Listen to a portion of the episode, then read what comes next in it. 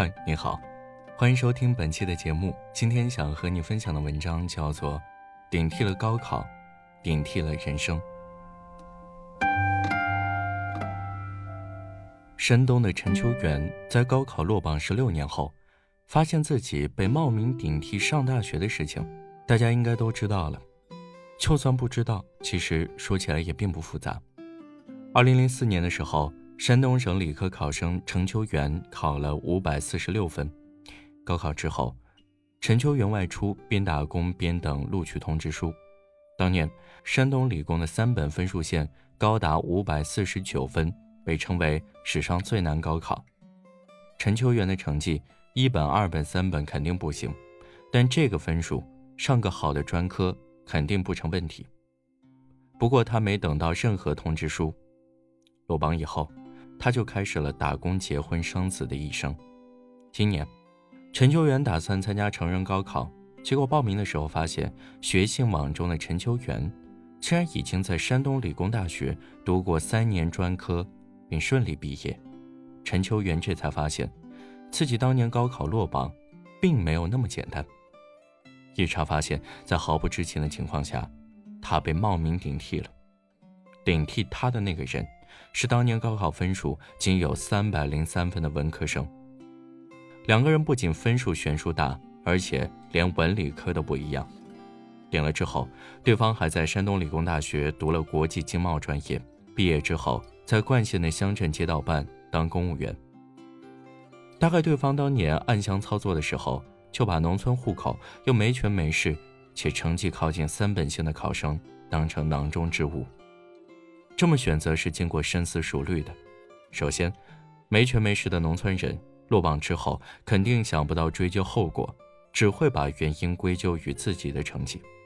而盗用接近三本线成绩考生的姓名，窃取他人成绩，篡改他人命运，会给自己一种心理暗示，反正是专科，又不是名牌大学，自此就能心安理得，反正专科而已，没权没势的人读了也不见得出路有多好。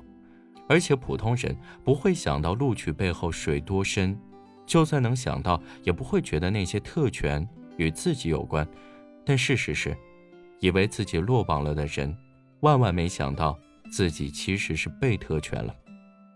用特权享受美好人生的人万万没有想到十六年后，当年自己顶替掉的那个人还有一颗想要读大学的心。这件事情让人觉得极其愤怒又悲伤。十六年之后，至少三十四岁的陈秋元在已经是两个孩子的妈的情况下，依旧有报考成人教育的意愿，说明当年未能上大学对他来说真的是特别大的遗憾。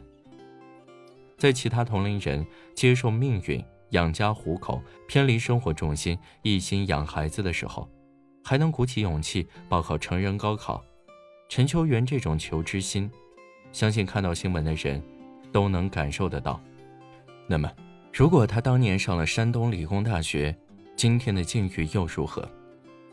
以他的这种勤奋，会不会继续考专升本？会不会有完全不同的一番生活？命运已然改变，时间不能倒回，只靠假设，什么答案都得不出来。但是能确定的是，如果陈秋元当年上了大学，一切都会不同。用一句也许有些过时的广告词来说，唯一的不同就是处处都不同。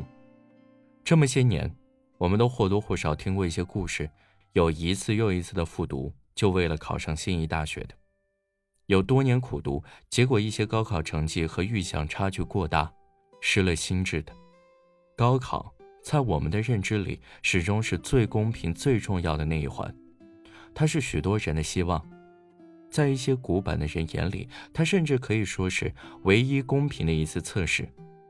在这种氛围里，无论是谁，高考成绩被顶替都是极其可惜极其可悲的事情。所以在看到这样的事情的时候，实在忍不住叹息。然而这还只是被爆出来的，更多更多没爆出来的。比如说这次，最后山东调查出二百多个高考顶替事件。我相信这中间也不乏被顶替人生的故事。少数盗取别人的人生，被揪出来的人受到了什么样的惩罚呢？顶替陈秋元的人被工作单位开除，具体情况还在调查。还有另一位用三万五就草草抹平了，还有的很多没有讨回公道。这些惩罚都实在太轻太轻了，而且这起案件最大的问题是不知道该怎么对受害者进行补偿。让事业单位直接录取被顶替者吗？这不现实，不会做的还是不会做。往往那些人生被偷走了就是偷走了，没办法了。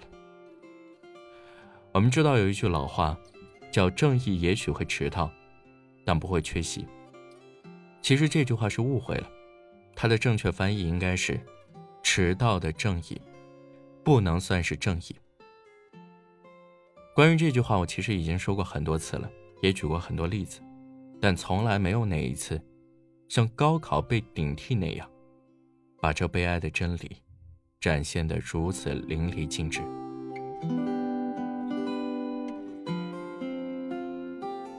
好了，这就是今天的节目。如果你喜欢我的节目的话，请多多转发、评论、留言，你的支持是我做节目的动力。感谢你的收听，我们下期再见。